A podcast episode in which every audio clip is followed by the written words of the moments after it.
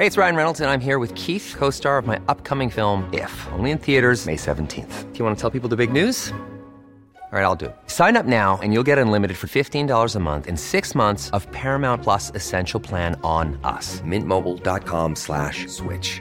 Upfront payment of $45 equivalent to $15 per month. Unlimited over 40 gigabytes per month. Face lower speeds. Videos at 480p. Active Mint customers by 531.24 get six months of Paramount Plus Essential Plan. Auto renews after six months. Offer ends May 31st, 2024. Separate Paramount Plus registration required. Terms and conditions apply if rated PG. I'm Sandra, and I'm just the professional your small business was looking for. But you didn't hire me because you didn't use LinkedIn jobs. LinkedIn has professionals you can't find anywhere else, including those who aren't actively looking for a new job but might be open to the perfect role, like me.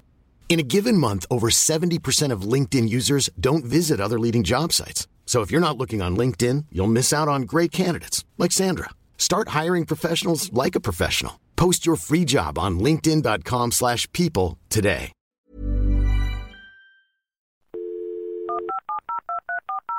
This podcast is a Roifield Brown production. Find others on iTunes.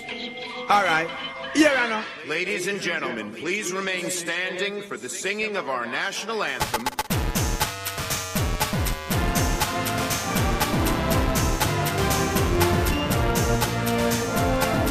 Brexit means Brexit. My administration has accomplished more than almost any administration in the history of our country.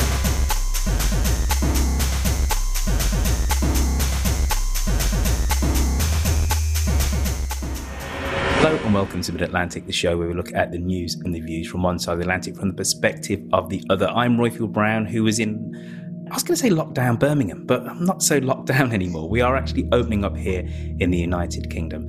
But Tristan, how are things with you? Are things still locked down in Denver, Colorado? Things are looking like it's going to lock down soon again. Everything's pretty much open right now. Um, you can go to a bar and get a drink, but you have to have a reservation. The gyms are open at, a, at like limited capacity, but the one thing that I don't think is going to shut down this far the mountains. So uh, there's always still an outlet. and um, very obviously, um, the great state of Colorado is famous for its legalization of, of marijuana, of weed. If things lock down again, where are they going to get their weed from? well, I'm not too familiar with the weed industry, but considering that it was still so available out here for so long, even before legalization, I uh, it's one of those products I think are never going to go away. Um, it's funny you mentioned that though, because I've talked to a lot of people out here actually who said they didn't actually know weed was illegal when they legalized it. It was just such a common part of the culture, Colorado culture, that people just always thought it was around and legal. That's maybe an interesting point for us to to jump in for people that don't know, you work for the Federalist, and the Federalist mm-hmm. is a right of centre kind of publication within uh, the United States, and it takes its name, I presume, from the Federalist Papers. Today, we have Google going after the Federalist. The Federalist was one of those few news publications with Mollie Hemingway and Sean Davis and Margot Cleveland, who were involved in exposing the whole Trump Russia collusion hoax. The Federalist covered the whole journey. Oh, what are they afraid of the Federalist over at NBC? The peacock is afraid. This was really about trying to get the Federalists deplatformed, demonetized, and shut down. The way that NBC reported this initially, they said that this was because of content on our site, namely an article that we ran that was critical of NBC. There's no question that NBC News did target us and asked Google to take part in this campaign against us. We saw Google, at the behest of a foreign advocacy group, threaten to, quote, demonetize the Federalist. What Google did to the Federalists, I think this is a turning point today. What you did this weekend legitimately changed the direction of a story. And before you yeah. got involved, all these presidential candidates were calling for an impeachment of Justice Kavanaugh. Chris Bedford, I think you're doing something very valuable here. Free speech has to be defended. And if you read the Federalist story, which most of you won't, because you don't want to, but you'd learn something. So uh, we started about uh, six years ago. Um, so we're still a relatively new media company. We kind of branded ourselves as kind of the conservative Atlantic. We co- we try to cover issues that um, we think just aren't covered in DC, aren't covered in the wider uh, media atmosphere, and kind of insert what we think ought to be reported. You grew up in Ohio. Is that really been, would you say, formation of your political views uh, which kind of divides us as opposed to unites us. We have the flyover states, and then we have Middle America. You represent Middle America, so hence your politics are right of center. Is that a glib way of saying that's the reason why you write for the Federalist, or is there a little bit more to it than that? Well, it's a really interesting question. Um, I think I, I developed my conservative ideals from largely my upbringing just kind of being a very observant of the people who would come around Ohio. You know, Ohio, uh, so goes Ohio, so goes the nation. Um, no president has ever won uh, the presidential election without capturing Ohio since 1960. So mm-hmm. uh, I grew up in Columbus, which is where a lot of swing voters live too. And um, I was really energized by just all the, the, people coming into town, and I would go to the rallies. My parents weren't political at all, so I would just kind of became politically active on my own. I was I was a really weird, like 14 year old kid obsessed with politics. My friends would watch ESPN in the mornings. I would watch CNN. so I, I, went to Obama's uh, kickoff rally in 2012, and then I went to some uh, Republican events. And I just kind of naturally made up my own mind um, just based on what people were speaking, um, what people were saying, and, and that's how they influenced me. And one thing that really um, energized me to get into politics was I was really concerned at the time about the national debt. And that was a big sticking point in the 2012 elections. And so I started working for the Romney campaign. And, and from there, I think just my sphere of influence uh, had me uh, just casually drift more and more uh, right of center. So if you are concerned about the debt, philosophically, where are you with the bailout of the American economy, which the government has done in its first kind of stimulus package? Do you kind of go, oh my gosh, this is the wrong thing to do? Or is this a case of needs must to get America through the pandemic? Uh, I assume you're referring to the latest round of stimulus that's going through right now? Well, let, us deal with the one which did get passed. I know we have people like Rand Paul etc., was saying, you know, too much, too far. But where are you? Where are you with the first lot, and then let's deal with the second lot. Before I'd probably say no more spending, no more debt. We can't handle it. But going through just seeing the economic devastation already from this pandemic, I, I, I have to be in the kind of the the more center right camp of where this is a time where if we're going to spend a lot of money, we have to do it now. Uh, this is the time to borrow. We can borrow cheap, and we have to get through this terrible public health emergency um, because really we're dealing with a once in a generation pathogen. And I think that we're facing such a crisis right now that really warrants the spending that we're doing right now.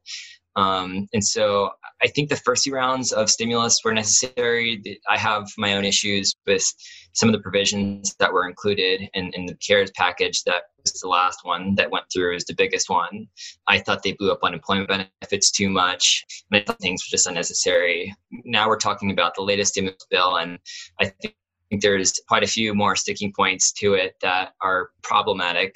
Democrats want to spend $3 trillion, Republicans want to spend one. I, I, tend to think that the Democratic bill includes a lot of items that really have nothing to do with with the pandemic. I think it's necessary right now to be spending, borrowing and spending, but I think moving forward we have to have serious discussions about reining in some of these programs that we've created. So, is it a case of Middle America was go- was potentially going to be devastated by this pandemic? So, hence, you needed the spending. America needs the spending to to keep Middle America and middle class Americans liquid? Um, I think the lockdowns, to a large degree, were really unnecessary after the first two weeks. I think it all really stems back to the lockdowns because the lockdowns have created far more devastation, far more economic devastation, far more public health devastation than we're really seeing with the virus itself. At the time, I think they were necessary just because we didn't know much about this virus and I think as we learn more now and we have more therapeutics coming out, uh, these lockdowns are are really becoming more problematic than the virus itself. We're making the cure worse than the virus itself. You you you just preempted exactly what I was going to say. So that you, you know the cure the cure is, is worse than the, the than the actual illness.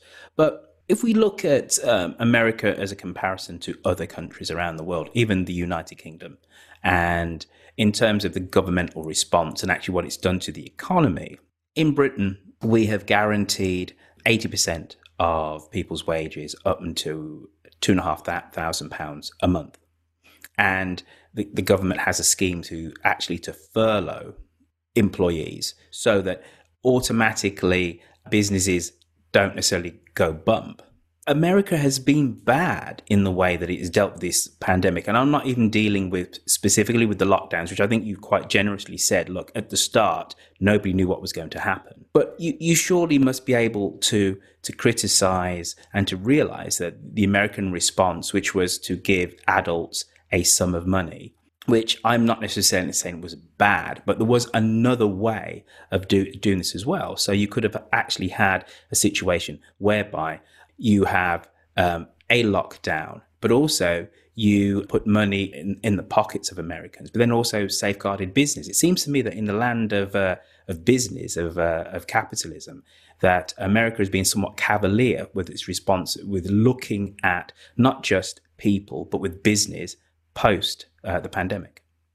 So I think even with the support that uh, Congress provided with the CARES Act, with generous benefits and generous sums of cash doled out to middle class people, mm-hmm. these lockdowns were still so devastating. Um, we still saw more than 100,000 businesses go under just within the first month and a half of the pandemic of, of, of lockdown starting.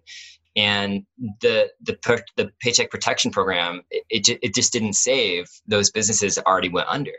Um, so I, I really think that even i mean congress can do everything in its power to, to, to, mitigate the damage and it did. But at the end of the day these lockdowns they're still devastating businesses they're devastating families. And i think even worse than pro- probably the most destructive is i think we're subjecting the american public to a deep psychological trauma with these lockdowns. The mental health consequences of these lockdowns are, are just horrifying but, but, but Tristan, are, are we basically then saying that tens of thousands of people dying is not worth the economic fallout.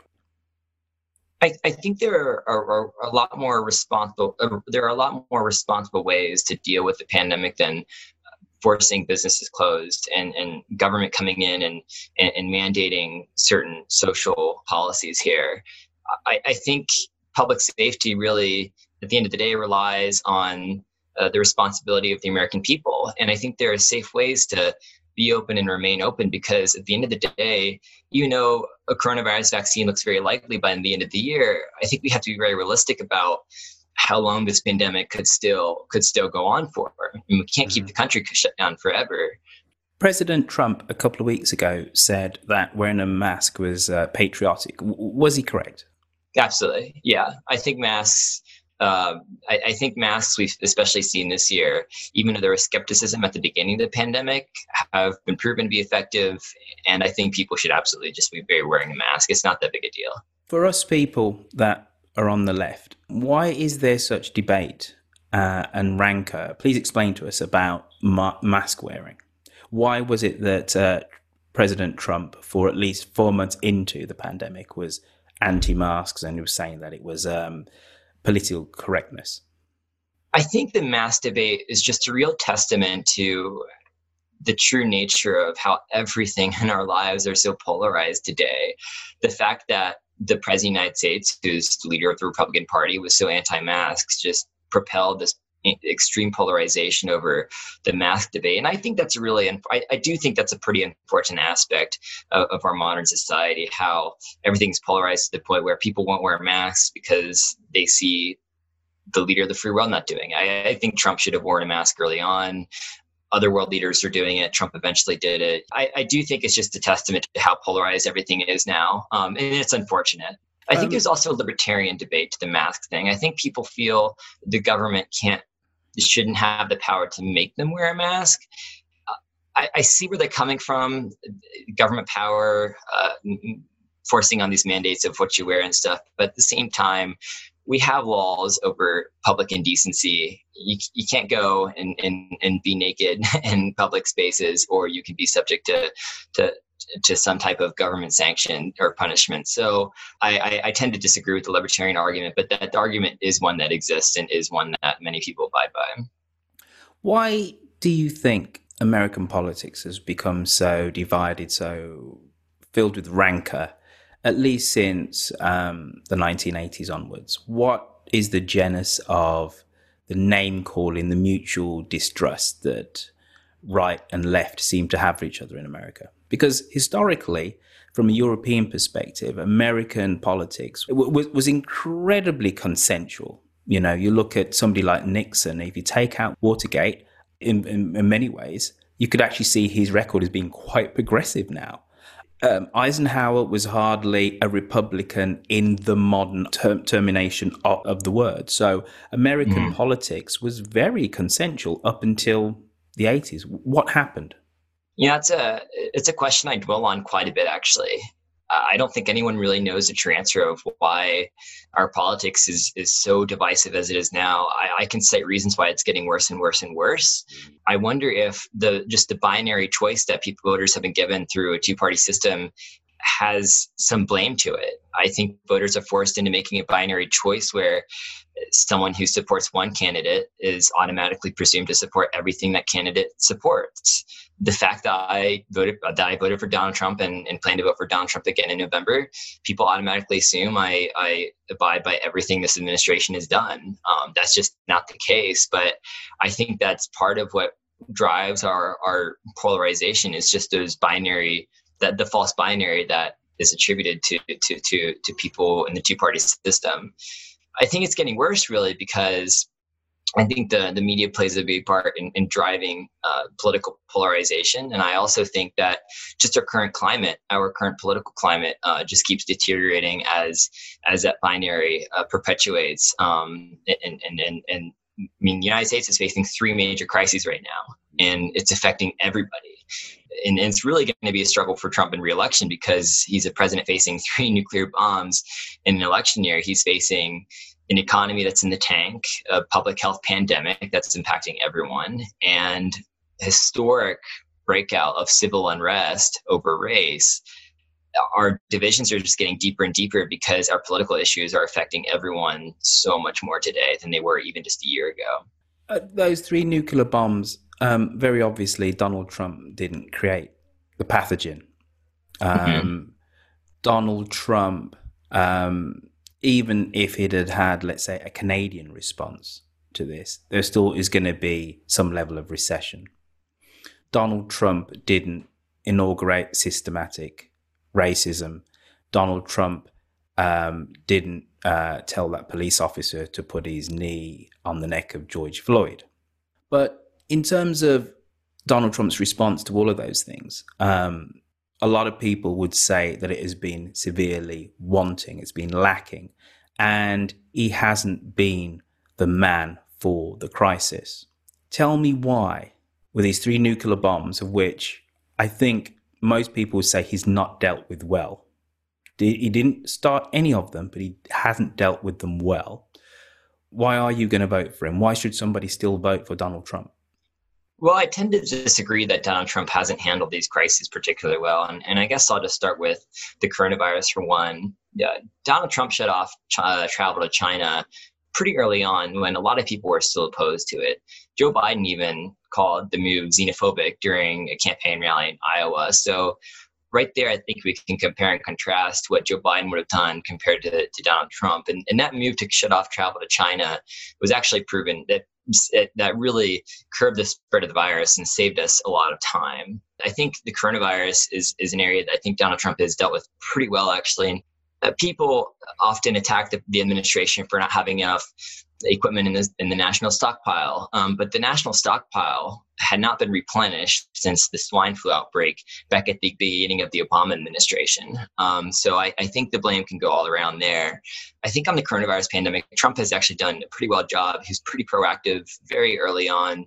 He he invoked the Defense Production Act and, and several executive orders that. But, but, but, he did he did that rel- relatively late. If we look at the symbolism of Donald Trump, and we've touched on mask wearing surely that's a really powerful symbol for the president of the United States to come out very quickly and say mask wearing is good, but then also to be honest with the American people. And it it appeared to me that his messaging has been that don't worry, this is not a big thing. You know, up until you know the middle of March, he was still saying it's just one person up in Washington State. You know, this thing is going to kind of go away, and was denying um, how serious the pandemic was and denying how many people were going to die? Well, I think at the time it was really hard to estimate the severity of how bad this pandemic would get. At the time, it was still very much under control. There were just a few cases. So I don't necessarily indict the president for some of the statements where he's trying to downplay the severity and, and try to keep the markets stable, not cause a panic over something. And, and the surgeon cases really didn't but, but, come until relatively late. I mean, we yeah, saw. Certain... I think though, Tristan, uh, I'm sorry, I, I, am talking over you, but I'm, I'm going to forget my point otherwise. No worries. I think you, no you problem. have you've put your finger on it. It didn't want to worry the markets. Is Donald Trump's main concern in this pandemic the market? It's the one bit of the economy which he does have a real understanding of. It is the stock market, which is not the real economy, is it? Well, no, um, but there. I mean, there's important there's important indicators of the stock market that keeps the economy healthy and stable. If the stock market crashes, the economy is going to go with it. Um, and, and, I think it was really important early on not not to cause a panic over something that we, we just didn't know at the time how bad it was going to be. Okay, all right. Uh, so that's uh, nuclear bomb number one. Uh, let's right. deal with nuclear bomb number two. Let's look at um, you know those pro- these unprecedented protests for racial justice. Breaking now at 11, One Nation United in anger. Demanding justice and forcing change following the arrest of an officer in the death of an unarmed black man whose last words are now the country's rally cry. I can't breathe! I can't breathe! Now, despite a curfew in place in the Twin Cities and a plea for peace here at home, those protests are now escalating in Brooklyn. That's where police appear to be locked in a standoff with some protesters at the 88th precinct. We're told Mayor de Blasio working to de escalate this situation as we speak. Well, Natalie, we're here outside of the Barclays Center where those peaceful protests in the last few hours have certainly erupted all across the city. Behind us here, the protesters have just left this area, but you can see the police barricades that are up and the officers that are there. And protesters tonight certainly had a message that they wanted to get across. From the outside in, his response, at its most generous, seems to be utterly tone deaf, and he seems to be invoking the right wing talking points of 1968 as opposed to 2020. America is an extremely different place than it was back then. And, you know, just looking at the protesters, it's a rainbow coalition of America. These aren't wanton displays of violence. This isn't Watts circa the 1960s or Chicago being being burnt down. That's not to say that there hasn't been some violence, but the amount of violence that there has been, or let's say wanton destruction, nowhere near uh, the amount that America suffered in the 1960s and has been somewhat massively overplayed. Um, so ju- just to just to recap, um, these these protests are rainbow. They are young and old. They are black and white, and they are brown. What has been Donald Trump's response to them? Which is helping to heal the nation? Well, I think Donald Trump has done what any president should do, and that's ensure, ensure the American people that this administration stands by uh, a strong stance of providing real public safety to the people. I mean, look, I, I, tend to disagree with with the characterization that the protests were uh, all peaceful. I mean, we saw no, historic. No, no, I didn't say they were all peaceful at all. Right, right, right. But you didn't. You did not say they're all peaceful. Um, the vast you said the majority violence... have been. There was in, okay. in, the first week, the first ten days, there were instances of looting. There was um, in there was some in New York. There was some in Los Angeles, and sporadic bits um, around. But the vast majority, the utter vast majority, were peaceful. You know, no one can deny that. Right, but also no one can deny the the historic level of rioting that we've seen and that we're still seeing in cities across the country right now. I mean, last week we saw riots and it was Austin, uh, it was uh, in Portland still rioting today. I mean, over the weekend there was more violence over the weekend attacking federal buildings. Austin saw more riots. Richmond, even areas of Denver saw cases of violence. And, well, and I, I, think what some of those rioters might say is that there is some some level of provocation from the police. But okay, right without us splitting hairs about how much writing there has been, because I'm saying there's been some, you're saying there's more than maybe I'm alluding to. But the vast majority of these protests have actually been peaceful. No one can deny that. How is the president helping to heal America? Uh, to be quite honest, I think the premise of some of these protests are, are divisive in and of themselves. And, and I want to make sure to draw, before I say this, I'll, I'll draw a clear distinction between the Black Lives Matter group and people supporting just the slogan in general. The Black Lives Matter group is an explicitly Marxist, Marxist organization that has endorsed the, the destruction of the nuclear family, which is the root problem for so many issues in the black community. The destruction of family structure is is a serious issue, and I think the the, the root of the protests themselves are divisive um, on their own. I mean, there's people who have who have and it, and, it kind of goes back to what I was saying about the two party system. There are people in the protests who are launching a false binary, this false dichotomy where they're supporting slogans silence is violence and violence is oppression and oppression is not tolerated i think everyone roundly condemns any type of racism and, and, and white supremacy of course I, I, don't know any republicans who who um, would support that i think the protests are was that uh, midwestern uh, senator who just got deselected um, who was somewhat of a, a, a white nationalist but for me Mm-hmm. And I think you've somewhat fallen into um, a trap to say that Black Lives Matter is a Marxist organization.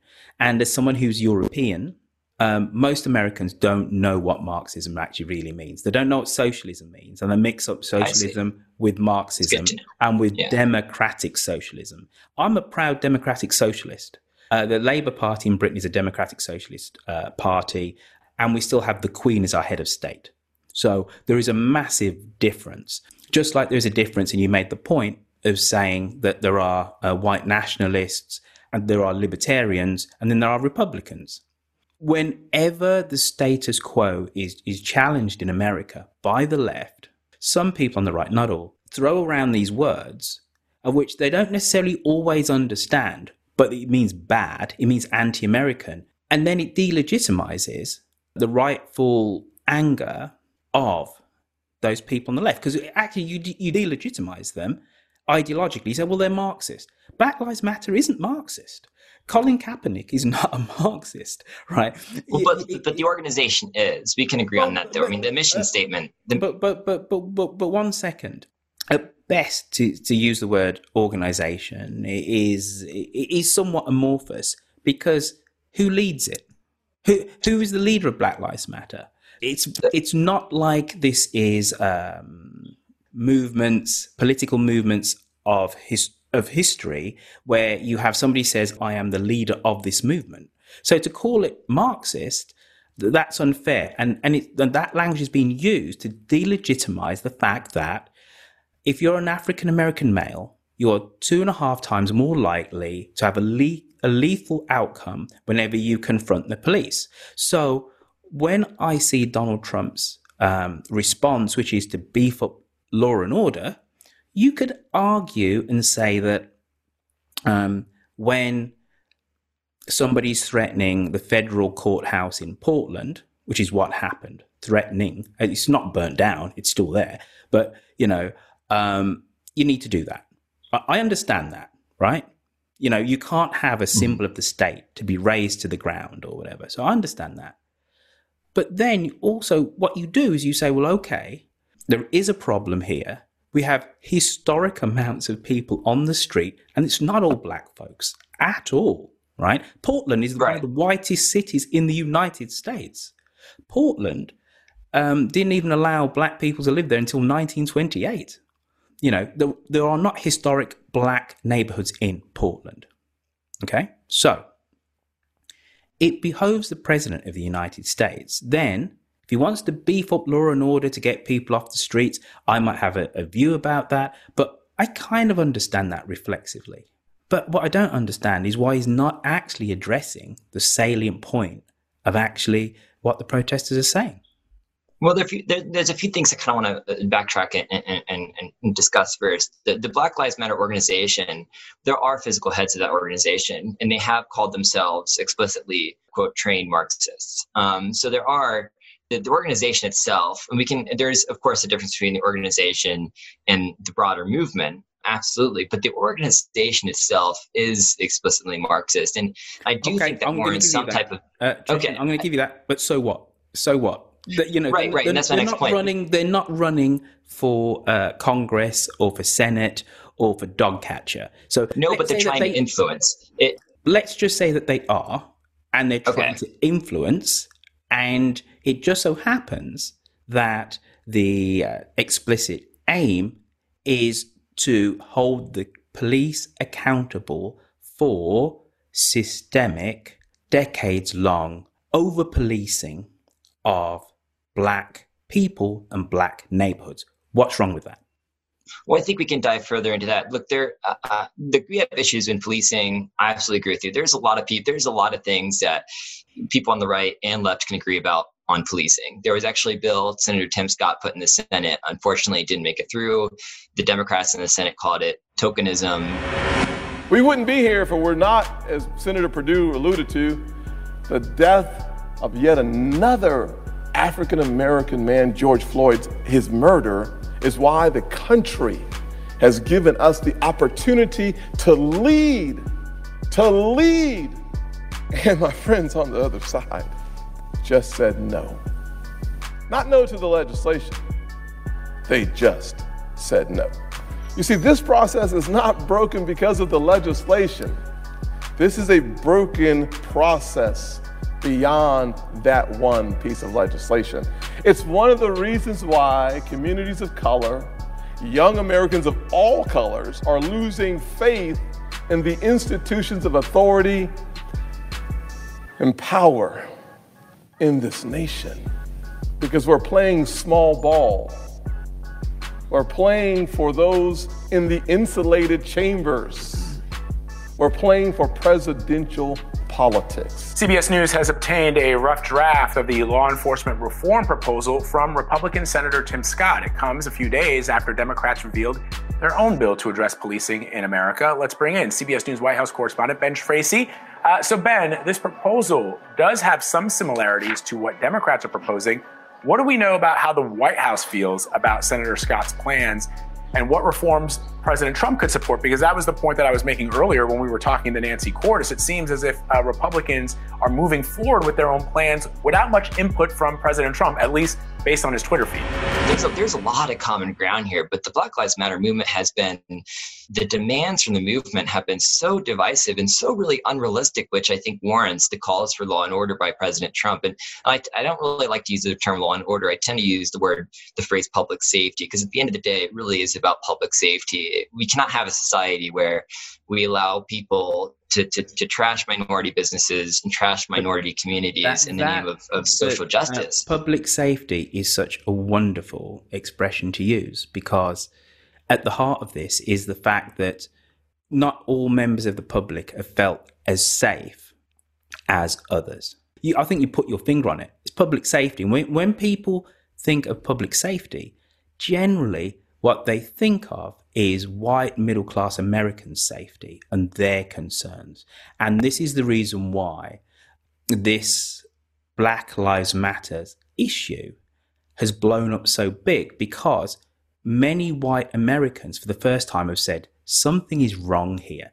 We kind of thought this in the back of our minds, but this is explicit.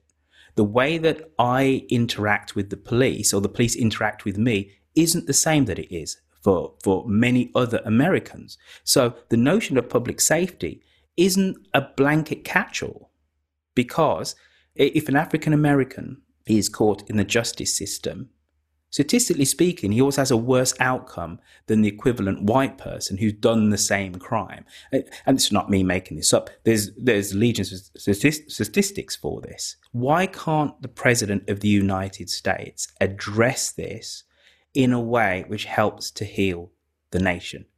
Public safety, law and order, very important things. And you could arguably say that they are more important for um, if you're in the south side of Chicago than they are if you are in small town, uh, rural mid Midwest America.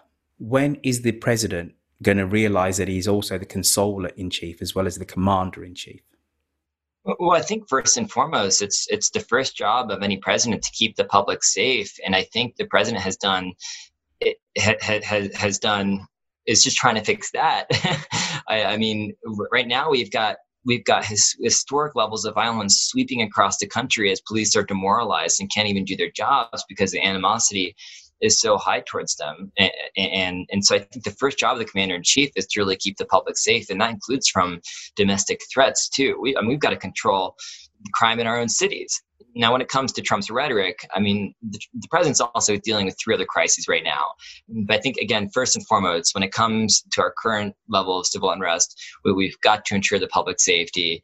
The premise of the movement right now we're seeing is coming from the left wing of the political spectrum, and the demands from the Black Lives Matter movement are are really anarchical calls to, to, to defund police. And I know people say, well, it's not necessarily defund the police, it's reform the police. Well, ask the residents of Minneapolis, whose city council voted to dismantle the police system. Uh, there's mm-hmm. read the list of demands from them from the Capitol Hill Autonomous Zone in Seattle. Their demands were literally to abolish the police system. They, they've been very clear about that. So I think the president has to to not has to has to not concede to the premise and, and, and to the demands of, of the current movement. And I think because the movement itself, I think, is really divisive right now. There are common solutions to the issues that are being raised and there are common. Okay. Let, let, let, let's hear them. Yeah, absolutely. Look, there's disparities in the criminal justice system. Let's eliminate mandatory minimums. Let's reform qualified immunity. Let's end the drug war. Let's reinstate family structure. These are all solutions that have people on both ends of the political spectrum, both these are solutions that have support, broad support from both sides of the aisle that I think we can really come together on. I mean, these issues have been raised and heard. I, I, I, think you raised some really good points, and there has been in the last five years. There's no two ways about it. Uh, a movement from the right to look at the the prison industrial complex. I don't quite ever understand why, specifically right of center Americans aren't unashamed of the fact that over 2 million Americans are behind bars. And it's the largest percentage of any major country in the world. Even communist China doesn't have as many people behind bars as, as, as America. Because I don't inherently believe that Americans are more criminal or more evil than any other nation on the earth. And, and, this is where we have common ground. I think we absolutely need criminal justice reform. I mean, that, and and that apparatus, which really started to ramp up in the 1970s and gathered pace under Reagan. And, and so I'm not being partisan here. It was actually Clinton and his crime and order bill, which really right. then created. So, it, so not being partisan about this at all. And as I said, uh, there has been moves on, on the right uh, in the last five years to really look at what is actually going on in, in, in American uh, jails. I think defunding, not abolishing the police, would make them more efficient. Why is it that if there is um, a homeless person on the street, that somebody with a gun tells them to move along? Why is it that if there is any level of domestic disturbance, that somebody with a gun turns up? Why is it that some police forces in America have tanks? Why? Right? Um, no one what? is saying the over militarization of the American police force is there for, for everyone to see. And not all of society's ills can be dealt with at the, at the hands of a militarized police force, surely. You know, you can take some of that money and put it towards social services. You can take some of that money and put it towards good social housing. You can take some of that money. If your, the point that you were making before is that uh, Black Lives Matters, uh, radical Marxists, and um, they want to scrap the police. Well, I don't necessarily believe they're radical Mar- Marxists, but I'm not for any organization that wants to scrap the police. You know, very obviously, the police do a vital job.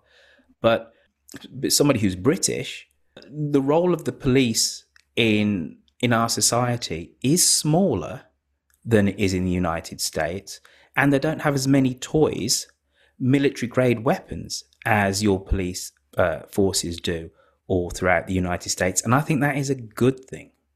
Well, I, th- I think the police in America, we have these resources uh, that you dub militarization. I think they have for the exact the exact reason that we saw this year with just the mass outbreak of of these incredible riots that did destructive damage to, to minority businesses, minority neighborhoods.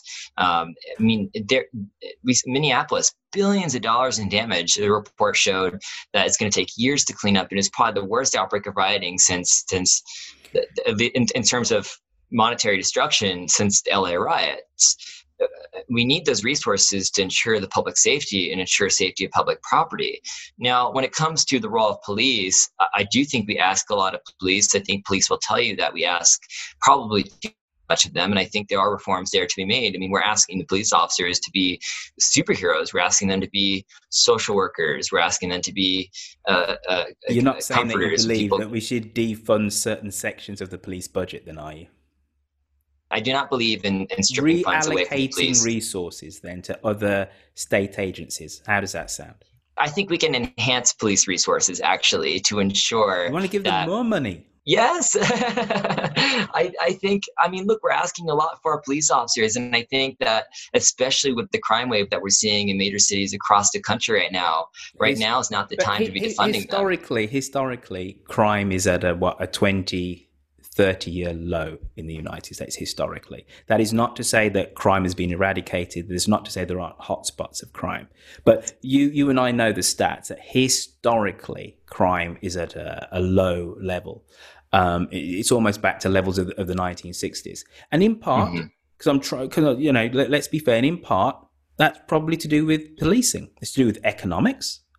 It's to do with um, with a whole lo- with a, a relatively declining birth rate of Americans that are born in America. Uh, but also, you know, the police have got to, you know, you've got to say maybe policing is part of that as well. So if the crime rate is going down historically, isn't that just another argument to say that and and you yourself said it that the police are, you know, we're asking them to be superheroes. You know, the police aren't social workers. That's not the role of policemen. But we're asking them to, to be that. We're asking them to move on the homeless in San Francisco, which there are too many of. Why don't we have uh, take a little bit of that police budget and put that towards helping the homeless? And let's not have people with guns turning up to move along homeless people. You know, we, we, we could go on here. I think we are much closer in agreement with this, but I would say that you're more hung up on this notion of who is asking for the police to be defunded. There is a semantic argument. It's a bit like Black Lives Matters. Black Lives Matters doesn't mean above all others. It means as well. That's the nuance. Okay. And I think defunding the police is a big nuance also. No, no, sensible person is saying get rid of the police department. And even in Minneapolis, when they, what they've said is we're going to break it up and we're going to restructure it. In Northern Ireland, one of the big things which um, helped the peace process was to rename and to break up the police force there. Historic. The Royal Ulster Constabulary the head of that uh, unit was always a Protestant.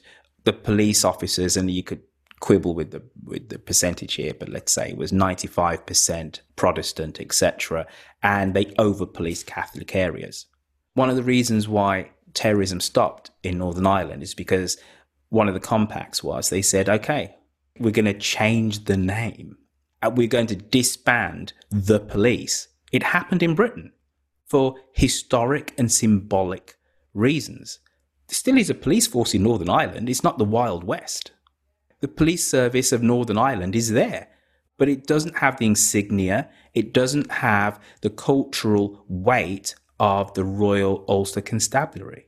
And Protestants went along with it in the end because they realized that what Catholics were saying is this is a powerful symbol of what has been keeping us um, as second class citizens for years. That's re- that's what people are saying, and I think it behoves us really to understand the nuance. Defunding the police isn't abolishing the police. It's a bit like the Washington Redskins and, and, and renaming the team. You're not getting rid of the football team of Washington. They're still going to be there. You can still look back at their historical achievements, but you're saying that calling it the Redskins upsets people, and we've moved on from that. Come on, Tristan. There is nuances, isn't there? there is nuance and i think it, there is nuance to be had i think it gets clouded by the polarization that we're seeing right now and i absolutely think i mean look there's nuance but to be that had there's then that you and i are talking and i actually don't believe we are that far away from each other eh, substantively and the points that um in how we actually look at this and a lot of issues too, especially when it comes to policing. But the Black Lives Matter movement, this movement we're seeing that we're seeing right now, policing is really only one part of it. I'm so glad that you brought up the issue about the Washington Redskins because now we kind of get in the territory of what some of these other people, of what some of these other demands are, and how we look at our history and how we look at our current cultural complex. I mean, mm-hmm. there's there's this broad movement I think to declare the United States as this irredeemably racist empire that was built for the sole purpose of, of oppressing minorities. And we're seeing demands to rename statues, rename universities, rename pretty much everything to erase our, our past. And we really get carried away with that. That's not true. You can't say name every rename everything. Come on. No, no one. Is I mean, just about. they're renaming. no, Woodrow. No. I mean, they're renaming. What's wrong with renaming the uh, Edmund Pettus Bridge? What's wrong with that? I'm not familiar with with that example, but there's a were trying to rename there's demonization of even our founding fathers right now who are who built our country. I, I think we just get carried away with some of their actions uh, uh, uh, of that time and, and it just it doesn't end anywhere i mean the city of new york was named after it was a family that was active in the slave trade uh, the washington redskins is i've actually heard an alternative argument over renaming the football team that it's actually another form of cultural erasure so you're actually erasing the legacy of the Redskins. And, and, and, and we also erase something that we can learn from. So there's broader themes to this movement that we're seeing. It's not exclusive to just police reform, which police reform, there's ripe opportunity for, for bipartisan solutions on that. On that bloody Sunday, 55 years ago, it was a bridge too far, a climb too steep for John Lewis and the other peaceful marchers who were caught in a vice of police brutality. But on this Sunday, yesterday, the road was clear for John Lewis. Atop a horse drawn caisson, he was carried across the Edmund Pettus Bridge, completing the journey that symbolized who he was. He embraced nonviolence, but he didn't flinch from the blows that would come either. By the time he suffered that vicious beatdown in Selma, he had already faced attacks and ridicule. But it was that bridge, the way to Montgomery to petition for voting rights, and that awful Sunday that so clearly defined the tenacity and courage that was John Lewis. A moment that shamed America, framed the life of a peaceful warrior for justice. We came here to protest an unjust system, of denying blacks the right to vote. And we met people who did not want us here. They call us troublemakers. We walked to the apex of this bridge.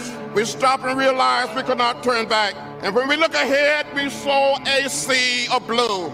Alabama State Troopers. History reminds us that on March 7, 1965, we loved America so dearly. We were ready to die for her. His final crossing, spanning the tenterhooks of time and history. Selling a little or a lot?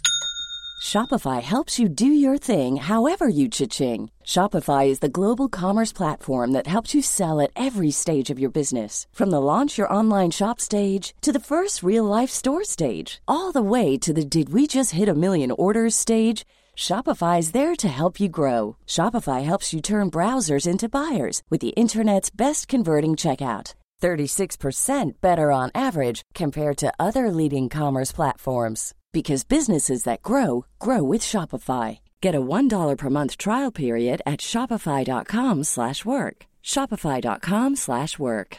If you're looking for plump lips that last, you need to know about Juvederm lip fillers. With Juvederm Volbella XC and Juvederm Ultra XC, your lip look, whether it's subtle or bold, can last up to one full year with optimal treatment and no additional maintenance. Find a licensed specialist and see if it's right for you at Juvederm.com today. That's J U V E D E R M.com. Add fullness to lips in adults over 21 with Juvederm Volbella XC or Juvederm Ultra XC. Do not use if you have severe allergies or a history of severe allergic reactions, or if you're allergic to lidocaine or the proteins used in Juvederm. Tell your doctor if you have a history of scarring or taking medicines that decrease the body's immune response or that can prolong bleeding. Common side effects include injection site redness, swelling, pain, tenderness, firmness, lumps, bumps, bruising, discoloration, or itching. As with all fillers, there's a rare risk of unintentional injection into a blood vessel, which can cause vision abnormalities, blindness, stroke, temporary scabs, or scarring. For full important safety information, visit juvederm.com.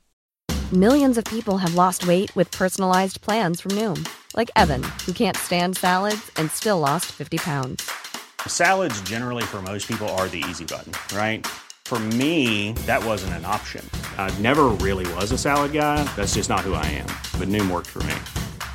Get your personalized plan today at Noom.com. Real Noom user compensated to provide their story. In four weeks, the typical Noom user can expect to lose one to two pounds per week. Individual results may vary.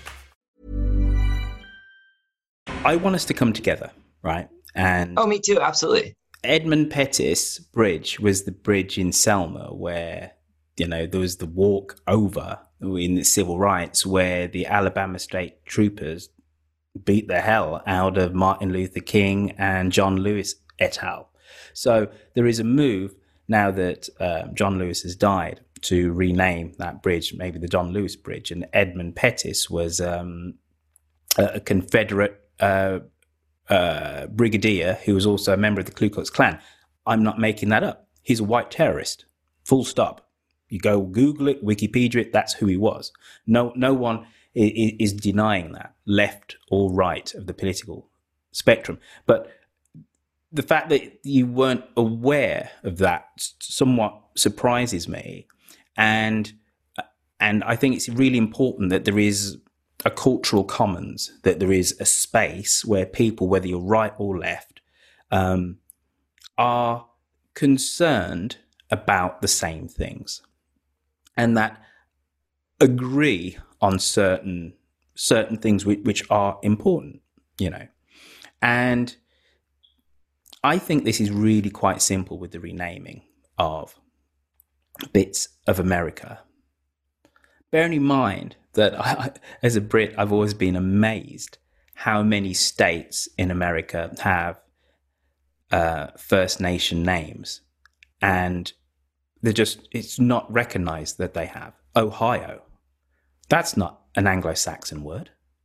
Connecticut, Massachusetts, um, you know, these are these were the, the names of the people that once lived there, and they're gone. Right? You know. I mean, they can still live there. Many of those people can't live there because of the genocide which happened. But let's put that to one side. Renaming the Edmund Pettus Bridge, the John Lewis Bridge, or maybe Freedom Bridge, I would struggle considering this man was actually a Ku Klux Klan brigadier. And I'm, I say, I'm not making that up, right? I don't see why mm-hmm. that would be a problem. I don't see why it's a problem to rename the Washington Redskins the Washington Red Tails. I don't see why that's a problem. Fort Bragg, he's a Confederate general. Why is the United States Army holed up in a fort named after somebody who they fought against? That's kind of nonsensical. And, and that doesn't mean that you're less American because Fort Bragg's being called Fort something else, does it? That, no one's no one's saying let's rip the stars and the stripes off the flag. Uh, let's stop celebrating the Fourth of July. Let's have the Queen of England to be the head of state of the United States again. So I don't understand why that's important, but I, I understand, however, and I think it's somewhat of a, a straw man argument, but I do understand where it comes from. When people say, "Well, okay, let's get rid of, let's rename Fort Bragg, Edmund Pettus Bridge." Let's rename it, etc. Let's take down these all these statues to, to Robert E. Lee. And then that's where people start to go, ooh, because Robert E. Lee is seen as a, the noble Confederate. And then people say, but what about George Washington? He had slaves. And I think the argument is the reason why you wouldn't take down a statue to George Washington, or even Thomas Jefferson, who had an even more problematic uh, kind of history around race is quite simple. Primarily, what is that person known for? If we're going to go back through history and and judge everybody by our standards today, we're not going to have any heroes left. We aren't. But George Washington led the Continental Army against the British. And even though he lost more battles than he actually won, he won. He, he helped found the nation and he founded the presidency through his stoicism, through his patriotism, through him wanting to relin- being able to relinquish power. He's known for those things primarily. He freed slaves in his will um, on his deathbed. He had a lot of slaves. Okay, his wife still kept them until she died, but that's another thing. He's not primarily known for slavery. Robert E. Lee is known because he was a rebel commander fighting against the Army of the United States. All of those Confederate generals, whether they were good or bad, were traitors. And I think it's really interesting that um, white Americans see those people who were traitors as part of heritage. Whereas a movement like Black Lives Matter, those are seen as anti American. And whether we're talking about the movement or specifically what they want, they want equal rights, equal rights at the hands of the state, you know. And I don't understand this when we have people who actually turn guns on the American state and then are lionized 150 odd years later, and that's seen as heritage.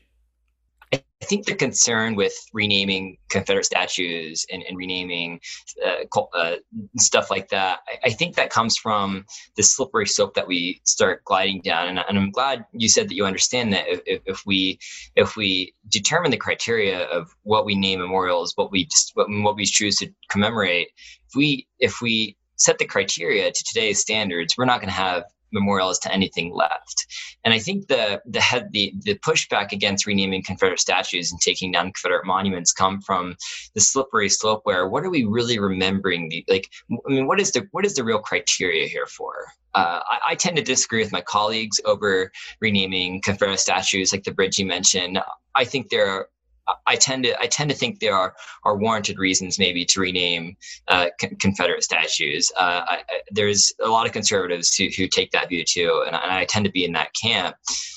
But what is the what, at the end of the day? What is the criteria for renaming statues? But but I just said I just said I just said what is that person primarily known for?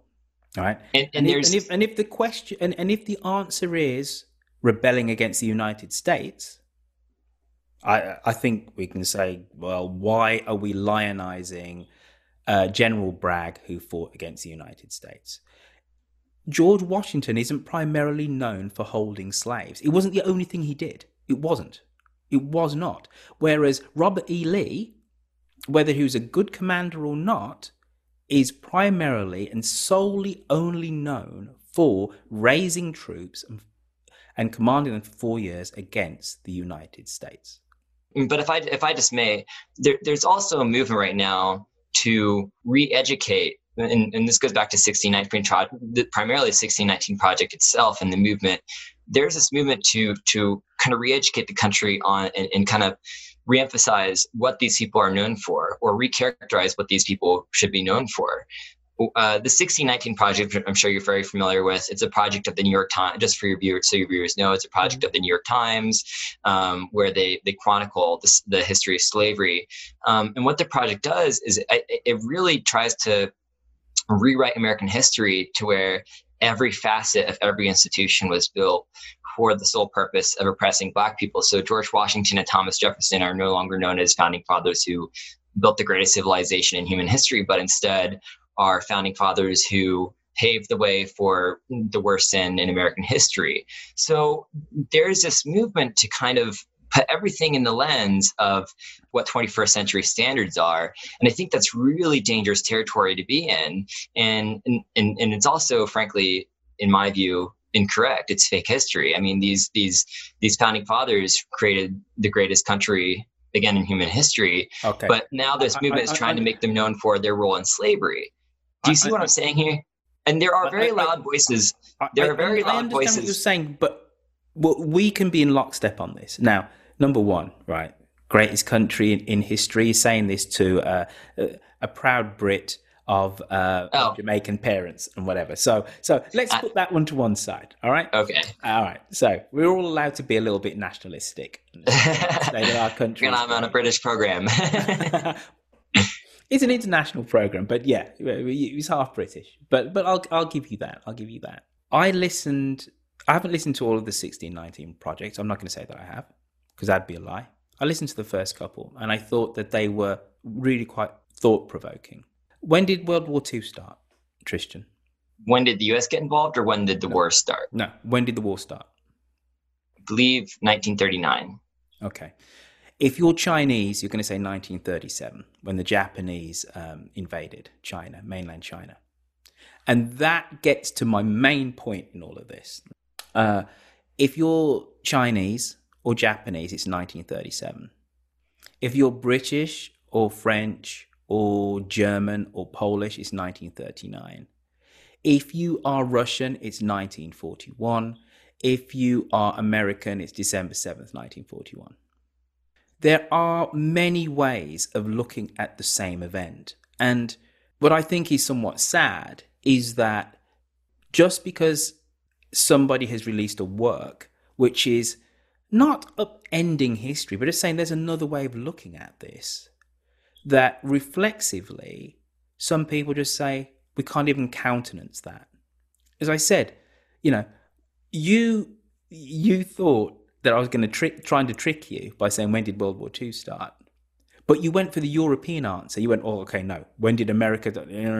But like, and I have to remember that the Chinese and the Japanese were fighting for two years beforehand. Right? It's not part of my instinctive narrative. Columbus coming to the New World did usher in global trade, did usher in centuries later the United States. It could come into being. Did also usher in slavery. It wasn't your fault. You didn't start it, Tristan. Nobody alive here today started the international slave trade. But it, it's kind of incumbent upon us as citizens in the 21st century to say that there's more than one way of looking at history, surely. Was George Washington uh, a great man? Yeah, he will go down in uh, world history as being somebody who was pretty unique. I don't have a problem saying that at all. He wasn't just a slaveholder. So I'd be with you if somebody was going to, like, let's tear, rip down a, a, statue of George Washington. I'd be with you, Tristan, and say, no, no, no, no, you need, you need to stop that. But then also, it's, be, it's incumbent on others who are right of the political spectrum to understand that there are other ways of viewing history as well. Doesn't mean that you're trashing it, but there's another way. The Trail of Tears happened. The Tulsa Massacre happened. The Tulsa Massacre is not written about in American history books. It's not. It's just not. It's not there. And it's part of American history. Does that invalidate Abraham Lincoln? No. It doesn't invalidate the founding fathers, but it's just saying, look, can we have an honest appraisal of American history? What's wrong with that?